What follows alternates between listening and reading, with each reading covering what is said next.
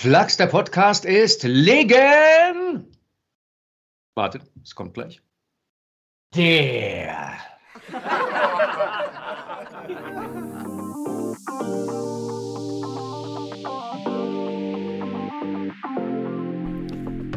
Damit wieder einmal ganz, ganz herzlich willkommen zu Flachs der Podcast. Fangfrisch aus Bremen. Wie immer mit mir, Max und Flo. In dieser Folge unserer Synchronsprecher-Specials durften wir mit einer unserer Lieblingsstimmen ein Interview führen. Nämlich mit dem Schauspieler, Synchronsprecher, Autor und Drehbuchautor Philipp Moog.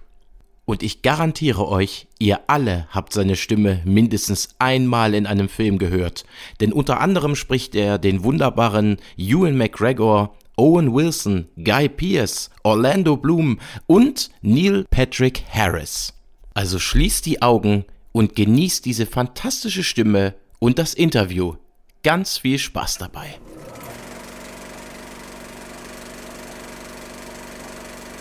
Vielen Dank, dass du dir die Zeit genommen hast, mit uns zu sprechen in unserem Format Flachs der Podcast. Herzlich willkommen. Hallo. ja, ich würde sagen, dann fangen wir mal ohne viel Umschweife mit der ersten Frage an. Wir sind ja immer sehr interessiert so von Anfängen. Also wir haben schon mehrere Synchronsprecher jetzt im Interview gehabt, äh, Charles Rettinghaus, Claudia Obschat, Minges, und die haben so ein bisschen erzählt, wie alles angefangen hat. Du hast ja äh, Mitte der 90er das erste Mal Ewan McGregor zum Beispiel gesprochen, jetzt unter anderem in Kleine Morde unter Freunden. Genau, danach Trainspotting. Trainspotting, genau. Wie war das denn damals mit Synchron? Wie war diese Erfahrung, das erste Mal seine Stimme für jemand anderen zu geben? Ähm, also das erste Mal, dass ich überhaupt synchronisiert habe, war wesentlich früher. Das war in dem Film Die Glücksritter mit Eddie Murphy. Das sind so zwei so äh, so Affenwärter im Zug, die müssen so einen Affen bewachen. Das ziemlich lustige Typen. Und da habe ich einen von beiden besprochen. Ich glaube, ich habe, ich war, glaube ich, halb so alt wie der Typ, aber ich habe die Rolle gehabt und habe das gesprochen. Es war natürlich toll, zwischen den ganzen älteren und erfahrenen Kollegen äh, da zu sprechen, weil früher waren ja alle gemeinsam vor Mikrofon gestanden. Dann aufgeregt da, wenn ich als kleiner Pimpf da zwischen den ganzen Kollegen stand. Und ähm, bei Ewan McGregor das erste Mal, das war wirklich äh, Shallow Grave, kleine Morde unter Freunden und hatte den gesprochen und ähm, fand den Film ziemlich witzig, auch ziemlich böse. Ich mag ja abgründiger Humor. Und dann irgendwie so ein, weiß nicht, so zwei Jahre später irgendwie hieß es, ähm, der ist wieder ein Film, soll ich aufnehmen, den Typen hätte ich schon mal gesprochen. Ich habe aber währenddessen gerade einen, einen, einen, Film gedreht, einen Kurzfilm, also der war eine Stunde lang, so ein, so ein Johnny hieß der und da war ich mitten in den Dreharbeiten und dann habe ich gesagt, ich kann das nicht aufnehmen, weil wir Tag und Nacht, ich bin in jeder Einstellung drin. Und dann hat das Studio gesagt, die warten für die Synchronaufnahme. Sag ich, das habe ich noch nie erlebt, dass die warten, weil normalerweise sagen die, dann kommt halt der nächste, ja. Mhm. Wir haben die gewartet und wir konnten es dann erst drei Wochen später aufnehmen und dann haben die gesagt, ja, der Film und so weiter. Und sage ich, ja, ich würde mir gern wie immer den Film angucken. Damals gab es noch Videokassetten. Und da haben die mir die Kassette geschickt und haben gesagt, oh, du kriegst auch ein Buch. Sage ich, ich brauche kein Buch. Ich habe drei Jahre in New York studiert, ich kann Englisch. Sagen die, du brauchst ein, du brauchst ein Buch in Deutsch. Sage ich, nein, doch. Okay. Habe ich das Buch mitgenommen und dann habe ich die Kassette eingeworfen. Und dann war noch eine Freundin mit dabei und haben sie es abends angeguckt vor der Aufnahme. Und dann dachte ich, oh, kein Wort verstanden, war Trainspotting. Und das war so der Hammer. Und dann habe ich den Film angeschaut und da ist mir die Kinnlade runtergefallen, weil ich sowas in meinem Leben noch nie gesehen hatte, so einen Film. Und da hatten die drauf gewartet und da bin ich auch sehr froh, weil sonst mit, wenn ich Transporting nicht gesprochen hätte, äh, das wäre natürlich traurig gewesen, weil das war natürlich der Anfang von allem. Mehr oder weniger. Ja, absolut. Ja. Äh, wir haben auch gehört im Vorfeld, dass du vor der Annahme einer Synchronrolle oft so eine Art Qualitätscheck durchführst, um sicher zu sein, dass es auch ein Film ist, den du gerne synchronisierst. Da würde es mich mal interessieren, ob es schon mal vorgekommen ist, dass du eine Synchronrolle abgelehnt hast, zum Beispiel auch von einem deiner Stammschauspieler, den du eigentlich immer sprichst, weil du gesagt hast, das ist ein Film. Der ist sehr schwach oder, sehr oder einfach ist. schlecht. Nee, das, das nicht. Also die Stammschauspieler äh, gar nicht. Das kommt, also das wird auch aber an, nicht an mich herangetragen. Früher war das vielleicht mal so, ich sag mal, irgendwelche jetzt B-Filme, das hast du aber auch, das hat man auch synchronisiert, Leute, die man sonst nicht spricht. Aber ich guck, ich achte natürlich schon immer auf die Qualität. Ich muss aber sagen, dass ich eigentlich wirklich Glück habe, dass ich eigentlich immer ordentliche Filme angeboten bekomme. Meistens sind es natürlich die Feststimmen, die ich habe, und es kommen ab und zu auch mal welche mit dazu. Und ähm, aber ich kann mich da über die Qualität mittlerweile überhaupt nicht mehr beklagen. Das ist echt super. Früher war das mal so. Da hat man auch so Sachen, keine Ahnung, mal so harmlose Komödien gemacht oder sowas, aber das war nie irgendwas, wo man sagt, oh Gott, nee. achte halt drauf, ich gucke halt jeden Film vorher an. Jeden Film. Egal wie, wie groß die Rolle ist, gucke ich mir vorher an. Das ist natürlich heutzutage schwieriger. Sicherheitsstandards viel höher sind. Also heute, wenn man äh, jetzt für Matrix äh, den Neil Patrick Harris, jetzt der Matrix 4, du siehst dann wirklich bloß noch den Kopf, wenn der im On ist, wenn er im Off ist, im Konter, also im Konter heißt, wenn er nicht im Gesicht zu sehen ist, dann ist das Bild geschwärzt. Das heißt, du musst ja wirklich dann, äh, du kannst nur das sehen, was wirklich synchron ist. Bei Loki war das genauso mit Owen Wilson, dass du dann wirklich ganz, ganz wenig bloß noch siehst, aus Sicherheitsgründen, damit nichts kopiert ja. werden kann und so. Ist ja verständlich, weil gibt ja genug Leute, die es dann kopieren und keine Ahnung. Es gibt ja wahrscheinlich auch so eine Verschwiegenheitserklärung, die du unterschreiben musst, dass du da. Also ist das generell so, wenn man den Beruf, dass man vorher unterschreibt, ich darf nie was darüber erzählen oder vor jedem neuen Sprecherjob? Ähm, also vor jedem, vor jeder Produktion äh, hast du das, hast du einen extra Vertrag. Das sind also Riesendinger, musst du dann auch immer Initialen bei jedem Dings unter, unterschreiben. Und ich weiß auch, bei Loki wollte ich natürlich auch das sehen, aber das darf, durfte ich nur, ich musste äh, iPad, Handy, alles vorher abgeben und so weiter und durfte dann sitzen. Ja. Da gibt es immer eine einzelne Dings, also sehr hohe Sicherheitsstandards. Aber ja. es muss ja irgendwie möglich sein, das zu sehen. Und wenn das nicht geht, wenn das noch, noch schlimmer ist, dass, also dann, dann gucke ich es mir halt im Studio vorher an. Das mhm. heißt, dann, dann nimmt man sich dementsprechend mehr Zeit und ich sehe mir die Szene im Studio an. Ja, also nicht den ganzen Film, aber die, oft geht's auch im Studio, wenn ich jetzt in Berlin was aufnehme, dann kann ich am Abend vorher oder ich komme morgens um neun, gucke von neun bis elf den Film an.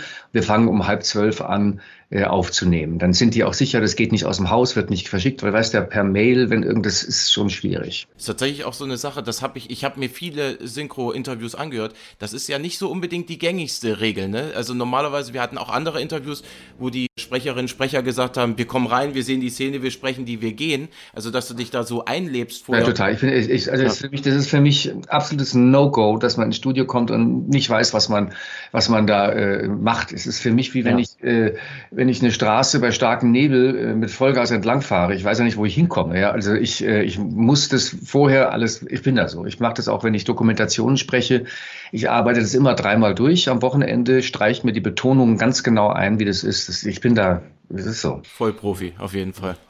Sehr schön. Ich mach's so, ich brauch's, ich muss es so machen. Ich bin kein Freund von Improvisation. Das kann ich zwar auch, aber ich bin ein Vorbereiter. Sternzeichen Jungfrau halt. Sehr gut.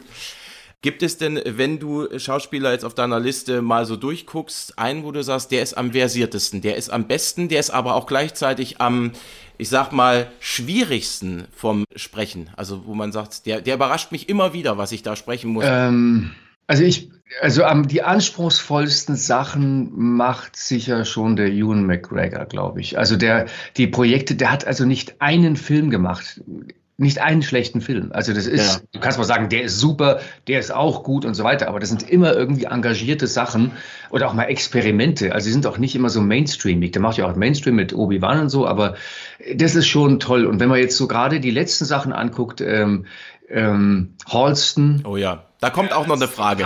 Da ist total tuntig, wie er das gespielt hat, zu Recht für einen Golden Globe nominiert. Äh, oder in Fargo, äh, diese Doppelrolle, die er gemacht hat, zum Beispiel auch, das ist einfach grandios. Und der, äh, erstaunt mich immer wieder. Ich muss sagen, der ist schon am, am versiertesten da. Ich finde, ich weiß nicht, mich das freuen würde, wäre mal irgendwie eine Oscar-Geschichte für den. Äh, wär, aber der ist jetzt, wenn, als ich Holsten gesehen habe, der hängt sich auch dann so unglaublich emotional rein. Und überraschend tut mich auch immer wieder, auch wenn er relativ gleich ist, aber er macht immer tolle Projekte, ist der Owen Wilson. Der macht, weißt du, du hast dann Midnight in Paris, dann hast du irgendwelche schrägen Comedy-Sachen. Ich glaube, es kommt jetzt irgendwie Wedding Crasher, habe ich irgendwie gehört, Teil 2 irgendwie soll was kommen, habe ich okay. mal gehört, ich weiß es nicht.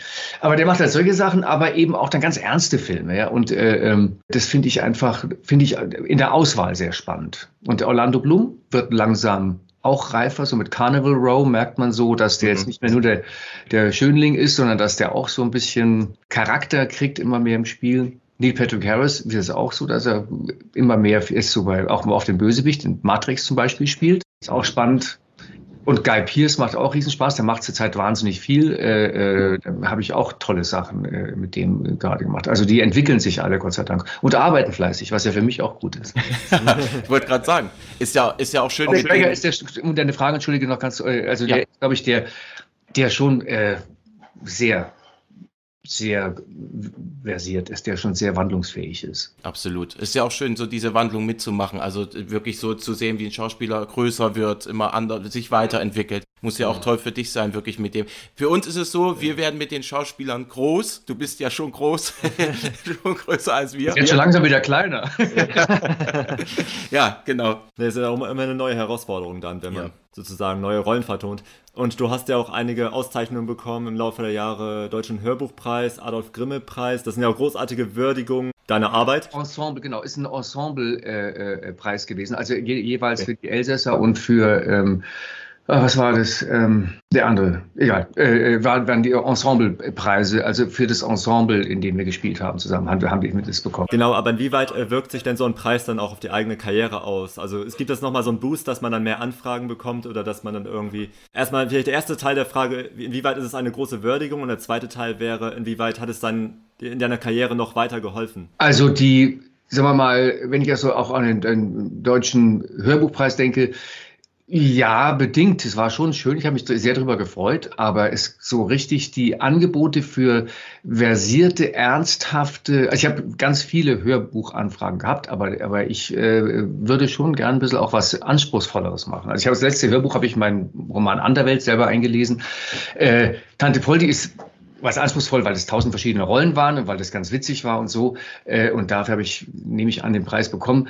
Aber äh, ich, die, ich würde gern, wenn bei Hörbüchern auch anspruchsvollere Sachen machen. Also äh, äh, einfach, und da ist es schon dünn gesät, muss ich sagen, die Angebote. Also ich möchte, ich würde auch genau gucken. Also ich sage die ganzen, viele Sachen ab, eigentlich fast alle, weil ich entweder was Eigenes einlesen möchte oder eben was richtig mit Anspruch. Also richtig, wo ich sage, toll, weil es ist eine unfassbare Arbeit ein Hörbuch einzulesen, weil ich das auch immer äh, mindestens zweimal einstreiche und auch äh, die Betonung und so. Und das ist, habe ich jetzt ja bei den äh, Star Wars, bei den drei äh, Hörbüchern, Originaldrehbücher von George Lucas, habe ich 1800 Seiten eingelesen. Das ist ein Wahnsinn. Jede Figur muss einzeln klingen, muss ihren eigenen Charakter haben und so. Das ist eine Wahnsinnsarbeit. Da muss man sich vorher schon genau entscheiden, mache ich das oder nicht, weil natürlich habe ich da meinen Anspruch an mich selbst, dass es auch gut wird. Wie lange arbeitet man an sowas? Also wenn man tausend Seiten einsprechen muss, wie kann man sich 1800. es war,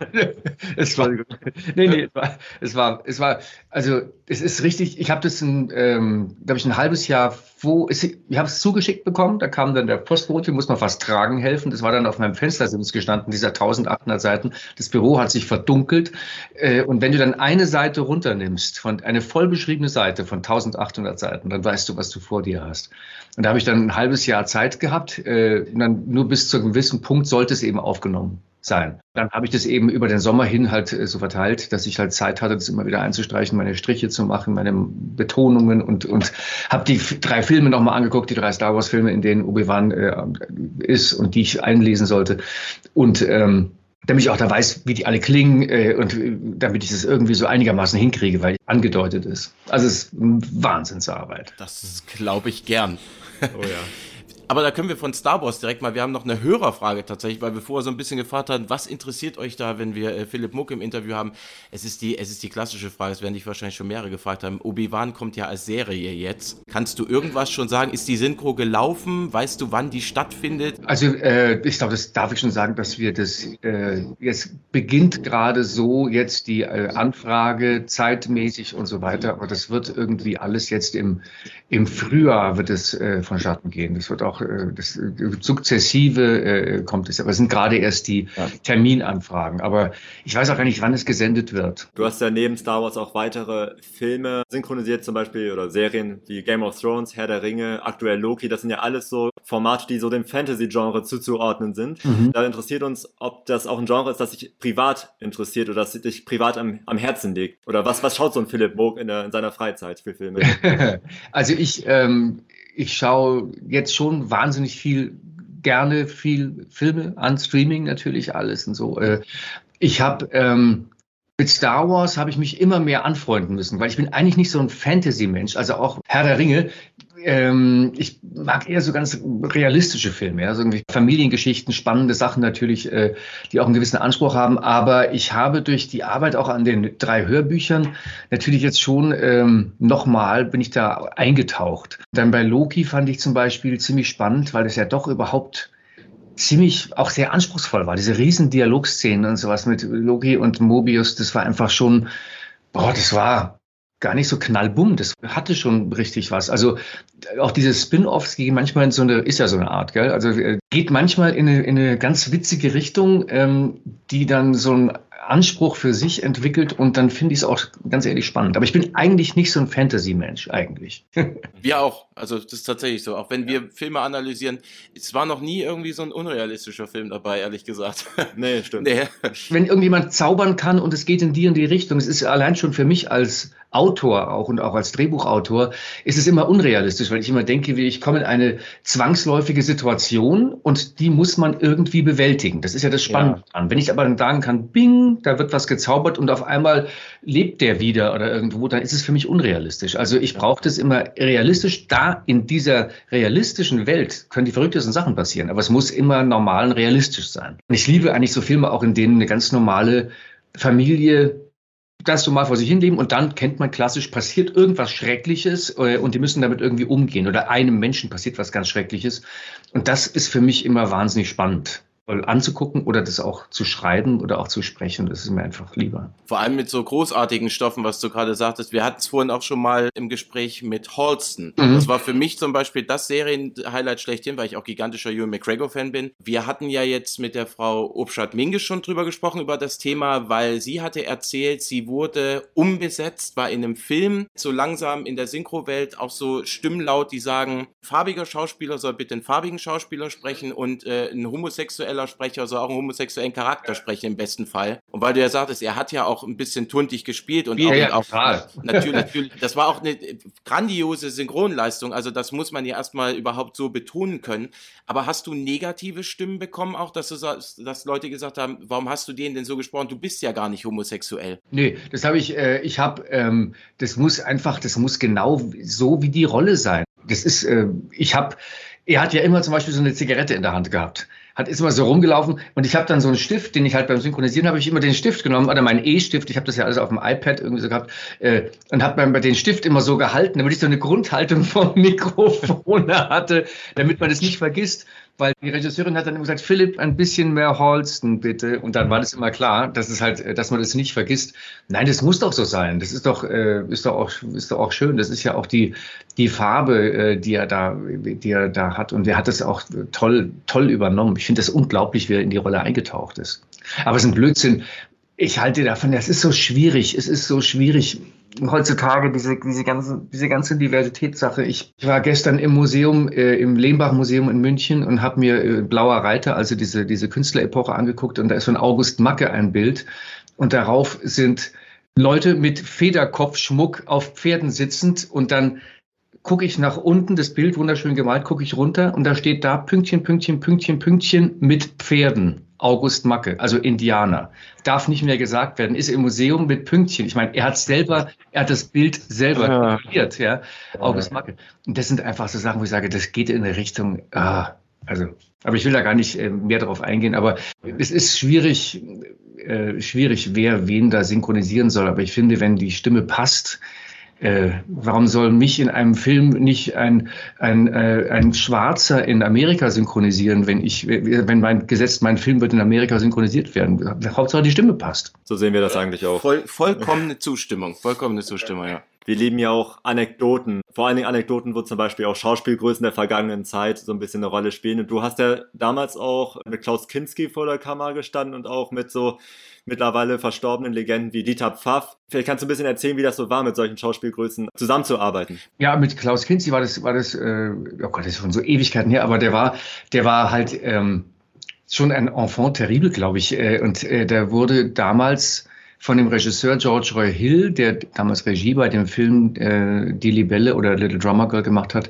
wurde er im Studio aber durchgesetzt. Er wollte ihn unbedingt haben als Schauspieler und ähm, hat ihn auch, glaube ich, ziemlich gut gezähmt da. Und er war also sehr, also, er hatte einmal mit einem Kollegen, ist er mal kurz aneinander geraten, aber der war, ähm, total professionell und das war ja schon toll. Ich meine, George Roy Hill war ja Oscar-Preisträger, äh, der Clue und, und Butch Cassidy in The Sundance Kid und Gab und wie er die Welt sah und so weiter. Das war dann schon auch eine Auszeichnung in so einem Film mit, auch mit Diane Keaton, äh, eine große Rolle zu haben. Das war schon toll. Das war natürlich spannend. Ich war bei den Proben mit dabei, alles. Ich habe natürlich alles mitbekommen. Ich war bei den ganzen Szenen mit dabei und es war schon toll, mit ihm zusammenzuarbeiten. Ja, witzig, schräg. schräg war auch. das glaube ich gern. Ja.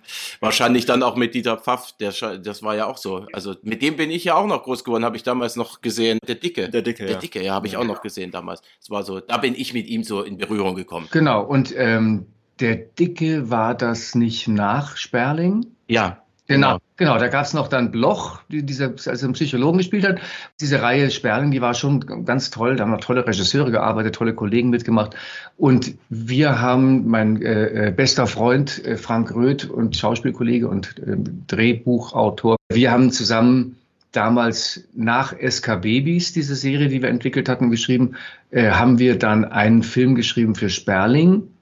Und dann habe dann haben die das gemacht und ich habe auch die Rolle bekommen, weil Benno Fürmann nicht mehr mit dabei war und Felix Eitner nicht. Ich habe dann die Rolle, ist mir angeboten worden. Dann habe ich dann mhm. siebenmal dort mitspielen können. Es ist natürlich, ich habe den Untergebenen, den, den, den Mitarbeiter von, von Dieter Pfaff gespielt dort und natürlich, er musste natürlich den meinen Sermon aufsagen, also was ich da geschrieben hatte. Das war natürlich schon ähm, interessant. Ja. Er ist der Chef im Spiel, aber muss das ja. aufsagen, was ich geschrieben habe. War natürlich schon interessant. Da gab es auch einige Diskussionen. Er war bestimmt nicht einfach da, aber ähm, er ist ein ganz toller Schauspielkollege gewesen. Ich habe das, also es war immer Diskussion, es gab immer irgendwelche Reib, also mit, mit allen gab es immer immer Diskussion und da und da. Es ging aber immer um die Sache. Ich habe es geliebt, mit ihm zu spielen, weil das einfach toll war. Das war einfach, es hat einen Riesenspaß gemacht, weil er so als Schauspieler kam da unglaublich viel und ähm, das ist das Wichtigste. Ja, absolut. Nee, wäre ich auch gern dabei gewesen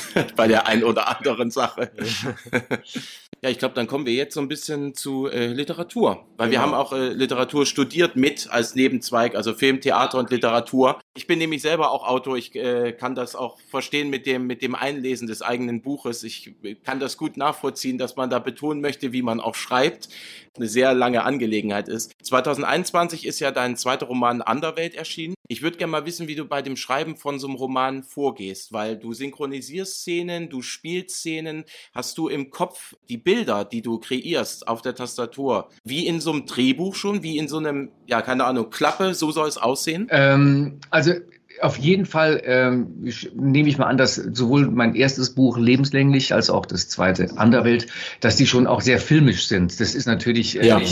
äh, das ist natürlich immer auch so eine, eine, eine optische Sache. Die ist da, die, auf irgendeiner Gehirnwindung von mir läuft es immer auch schon mit, wie das Ganze aussieht. Aber gar nicht unbedingt, dass es verfilmt ist, aber irgendwie, dass die Situation ist irgendwie optisch da. Aber ich äh, schreibe, weil du gesagt hast, Tastatur, ich schreibe alles erstmal händisch ich schreibe alles ah, okay. mit der Hand und ähm, so lange, bis ich dann mein, den Wahnsinn nicht mehr lesen kann, dann streicht man durch. Dann kennst du wahrscheinlich auch. Dann kommt da noch was rein, da kommt da noch ein Punkt ja. hin, da noch ein Kreuzchen und so weiter. Und dann irgendwann, wenn ich keinen Flow mehr habe beim Korrekturlesen, dann tippe ich das erste Mal in den Laptop ein und dann beginnt das Gleiche wieder von vorne. Aber die, äh, ja, das sind natürlich auch bei Anderwelt stand, dass die Geschichte, die stand, äh, äh, die stand von Anfang an, wurde natürlich immer verändert in irgendeiner Form. Und ja. nachdem das eben ganz viele verschiedene Charaktere sind, also ich glaube zwölf sind es ja eine Familie, eine Familiengeschichte, habe ich dann natürlich aber auch darauf geachtet, ab einem gewissen Punkt, dass ich dass ich mal in die Rolle dieser Figur schlüpfe, mal in die Rolle dieser Figur, weil die haben ja alle einen Flow, die reden ja alle aus der Ich-Perspektive, denken die, sprechen die, handeln die, also es gibt ja keinen Erzähler. Die Geschichte setzt sich aus diesen verschiedenen subjektiven Wahrnehmungen der Familie zusammen und da musste ich natürlich in jede Rolle schlüpfen und jede Rolle musste ihren Bogen haben und ihren Flow haben, äh, dass das Ganze funktioniert. Deswegen habe ich auch so viele Pausen gebraucht, um immer wieder von außen drauf zu gucken. Wenn du die Chance hättest und man würde sagen, dein Buch wird jetzt verfilmt, mhm. du würdest sagen, ja, gerne. Wer, wer soll denn mitspielen? Oder wie stellst du dir das vor? Ich bin am Drehbuch, ganz ehrlich, sitze ich schon. Ah, ja, okay. ja, und ähm, und äh, ich hätte auf jeden Fall, äh, wüsste ich da eine Rolle für mich, sonst würde ich es nicht aus der Hand geben.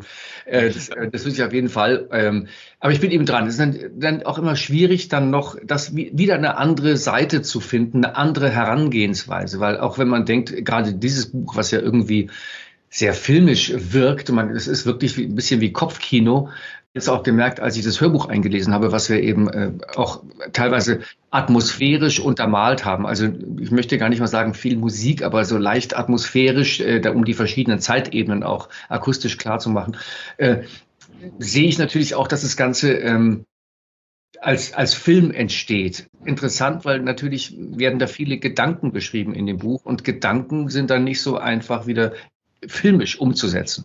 Das heißt, es ist dann auch wieder eine Herausforderung. Riesenspaß und ich bin halt dran gerade, ja, ich bin dran. Ja. Schön, sehr schön. Bin ich gespannt. Ja, ich auch.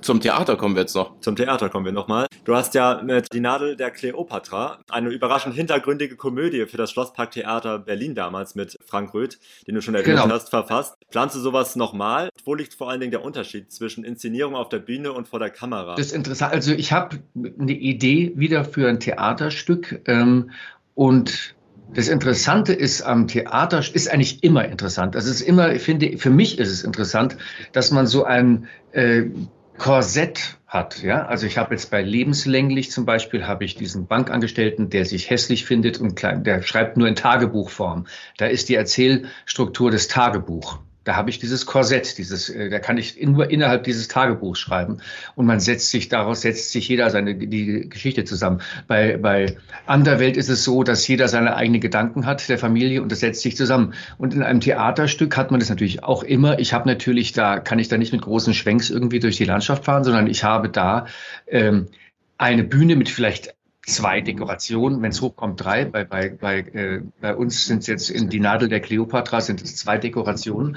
Und da muss ich innerhalb dieser kleinen dieser, dieser Räumlichkeiten muss ich was schaffen. Das ist eigentlich auch beim Theaterschreiben, beim, beim Theaterstück schreiben sicherlich immer so. Ich habe es erst einmal gemacht, deswegen rede ich jetzt nur von meiner Erfahrung. Dieses, äh, dieses, diesen, diesen schmalen, diesen, dieses Korsett zu haben eigentlich. Das ist wirklich der beste Ausdruck dafür. Und innerhalb dessen äh, habe ich den Freiraum und kann mich da bewegen. Kann ich gucken, was kann ich da alles von der Geschichte da reinbringen. Und sobald man für mich ist jedenfalls so, sobald ich nicht alle Möglichkeiten habe, sondern mich da beschränken muss, geht automatisch die Fantasie los. Du hast gesagt, du würdest es gerne nochmal machen und hast du da schon konkrete Ideen? Äh, irgendwas, was schon spruchreif ist? Äh, ja, ich, ich darf es nicht verraten. Ich habe ich hab eine okay. Idee, die ist auch lustig und äh, schräg, aber ich, wenn, ich darf es nicht verraten, das macht jemand anders. okay, sehr War gut. ein Versuch wert. ja, vielleicht noch eine Abschlussfrage. Synchron, Schauspiel, Theater, Schreiben. Gibt es noch irgendwas auf deiner Bucketlist, sage ich jetzt mal, wo du sagst, das will ich unbedingt noch machen? Ähm, also es ist so, dass eigentlich immer, ja, also ich habe wirklich alles rauf und runter synchronisiert. Äh, das ist alles spannend, macht immer wieder Spaß. Äh, ich hätte natürlich immer, ich habe immer Lust auf eine noch schönere Rolle. Also ich hatte einen Puppenspieler zum Beispiel, eine tolle Rolle. Äh, ich habe eine schöne Produktion in Hinterfing jetzt gemacht und so. Oh ja. Aber ich, aber es macht immer wieder mal eine schöne neue Rolle, ist immer toll. Da hört man, glaube ich, nie auf, sich noch bessere zu wünschen. Und äh, ich freue mich auch auf mein nächstes Buch, auf die Arbeit daran. Es ist immer so schade, wenn es dann vorbei ist und man lässt es dann so gehen. Kenne ich. Und das macht auch einen Riesenspaß. Also im Grunde kann das, ich bin da sehr glücklich mit und es kann eigentlich so weitergehen weitergehen. Ja? Also ich bin aber auch nicht jetzt unzufrieden und sage, das will ich unbedingt noch, aber ich glaube, es, es kommt und dann freue ich mich. Was unbedingt jetzt so noch haben. Ich freue mich Hauptsache, dass es schöne Qualität ist. Äh, das ist mir eigentlich am wichtigsten, dass ich kein, keine Sachen machen muss, auch die irgendwie jetzt nur zum Überleben sind, um Gottes Willen, und man macht dann Kompromisse an, an, an, an die eigenen, so man sagt, so eine Deadline, da, da drunter möchte ich nicht gehen, dass man in den Spiegel gucken kann. Ja, das ist eine schöne Aussage für den Abschluss unserer Fragen. Das war's tatsächlich schon. Okay. Vielen, vielen lieben Dank. Vielen Dank. Gerne. Hat großen Spaß gemacht, war ein Genuss deiner Stimme zu lauschen und dich auch mal zu sehen. Also Hinterfing war großartig, wollte ich bloß nochmal. Äh Ganz verrückte Produktionsdinge. Nachts, spät nachts bei Sturm und Schnee und dann unfassbar viel Text. Aber es war, war witzig, war alles gut. Hat sich gelohnt, möchte ich mal jetzt sagen. Dann schönen Tag noch. Schönen Tag. Euch viel Erfolg noch bei allem, was kommt. Danke, euch auch. Tschüss. Ciao. Ciao.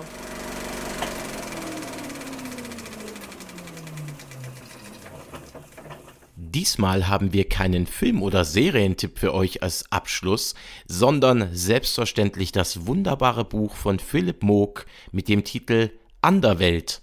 Ein wirklich außergewöhnliches und tiefgründiges Stück Literatur, das auch vor allem einen außergewöhnlichen Erzählstil an den Tag legt. Und wir garantieren euch, dieses Buch wird euch auf jeden Fall in den Bann ziehen. Und das war es auch schon wieder von uns. Natürlich hören wir uns bestimmt wieder bei einem weiteren Synchronsprecher-Special. Also, in diesem Sinne, macht's gut. Euer Max. Und Flo. Ciao. Ciao.